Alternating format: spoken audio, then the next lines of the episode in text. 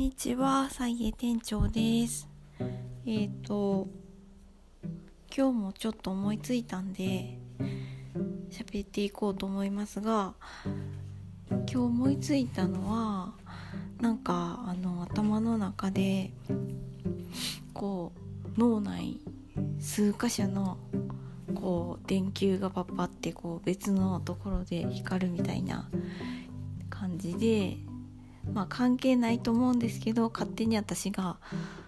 結びつけて関係あるものとしたっていう感じの話なんですけど、ツェツェアソシエってご存知ですかね。菜江をオープンしてからオープンしてからだったと思うんですけど、その知ったデザイナーユニットみたいな方々なんですけど、フランス人の女性の2人組で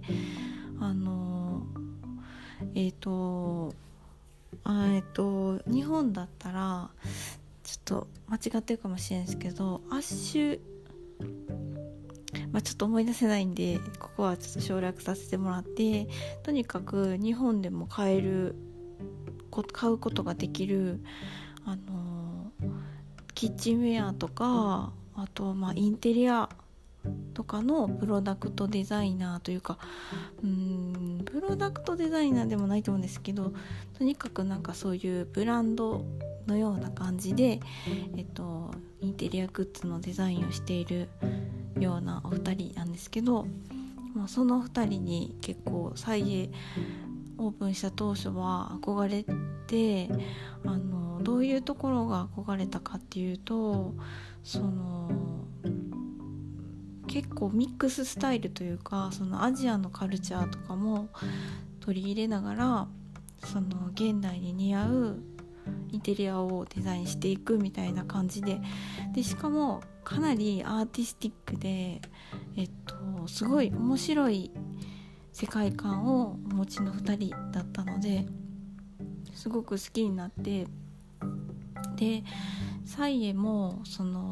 伝統工芸とかいわゆる手仕事とか作家さんの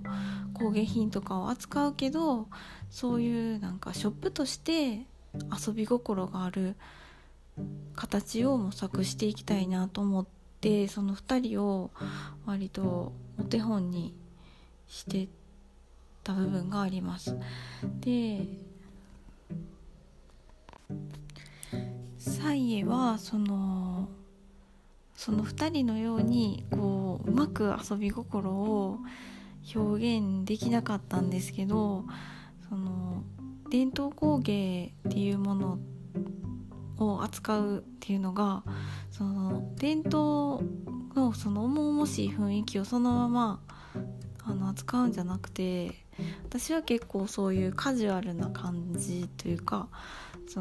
遊び心を持って伝統工芸とかもショップとしてですけど取り扱いたいなっていう風に思ってました。で伝統工芸とかって何なんやろうっていう風に一時店をやりながら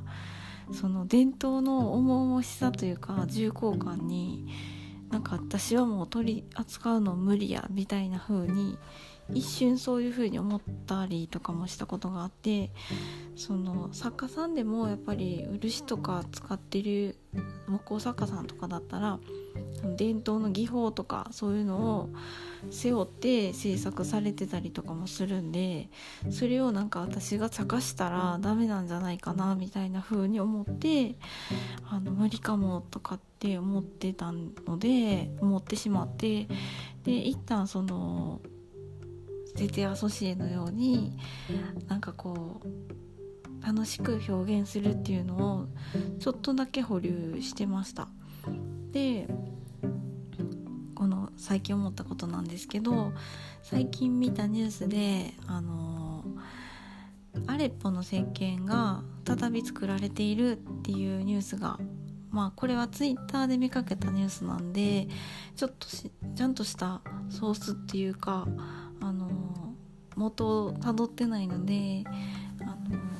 本当にどういった種類のニュースかちょっと分かんないんですけど、まあ、それが本当だったとしてっていう感じで、でアレッポってシリアにあって、そのシリアはこう長くもう10年以上続く内戦とかで国内外をこうひっくるめてちょっと揉めてた地域だったと思うんですけど、実は私シリアに行ったことがあって、そのアレッポに行ったことがあって、ちょっとそういう意味でもそういうニュースとかを見ると胸が痛かったんですけど、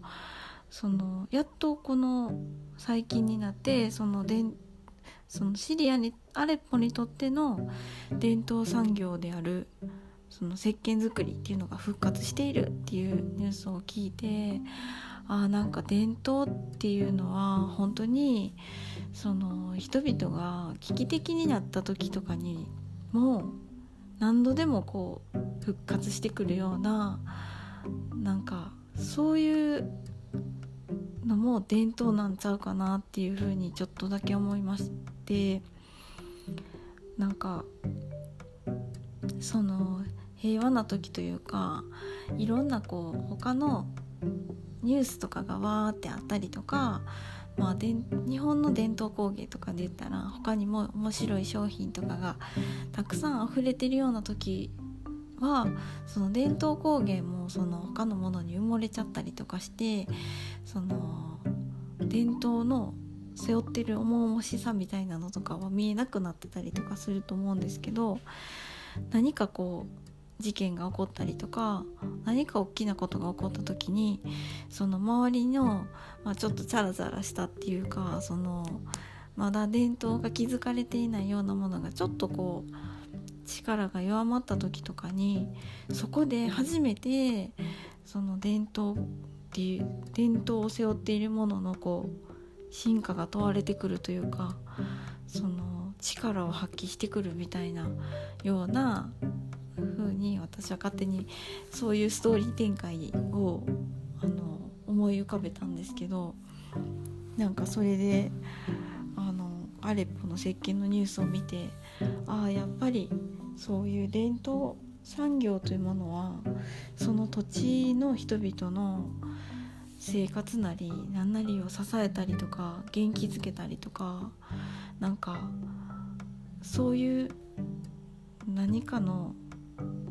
なんかそういう歴史があって言われる伝統なんだなっていうふうに思いました。で、きっと日本にはそういう伝統ってつくものがたくさんあるので、その人々をあっちこっちで作ったり元気づけたり、そのいろいろ伝統の担当する分野のあらゆるものがそうやってしてきたんやろうなっていうふうにも思いながら、でもなんかまあその徹夜ソシエがその遊び心を持って接してたその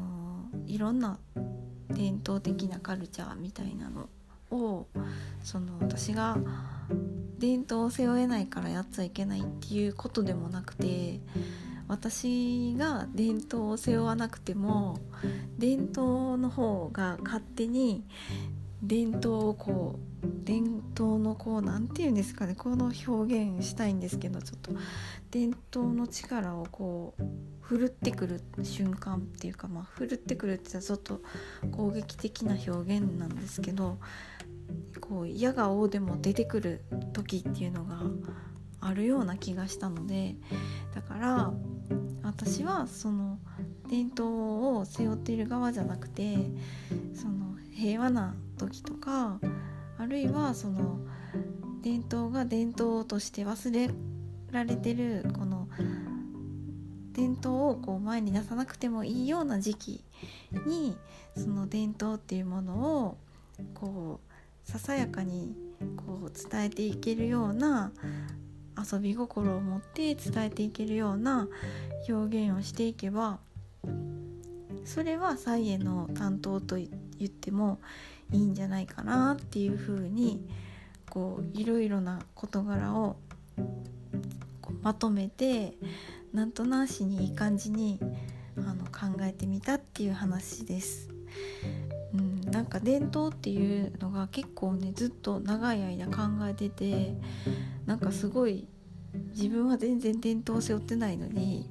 勝手に伝統の扱いは難しいわみたいな風になんか逆ギレっぽくなってた時とかもあったんで、ちょっとこれで一つすっきりしたような気がするので、これからサイエがちょっと茶化してたりとかしたら、そんな感じで伝統を取り扱ってるんだなみたいな感じで思ってもらえると嬉しいです。伝統のこととかは本当に自分は作り出せないけど、すごいやっぱりもう尊敬せざるを得んというかしてしまう、そういうやっぱ輝きのあるものだなといつも思っています。ということで、また今日も変な支離滅裂的な感じになってしまいましたが、お聞きいただきありがとうございました。それではさようなら。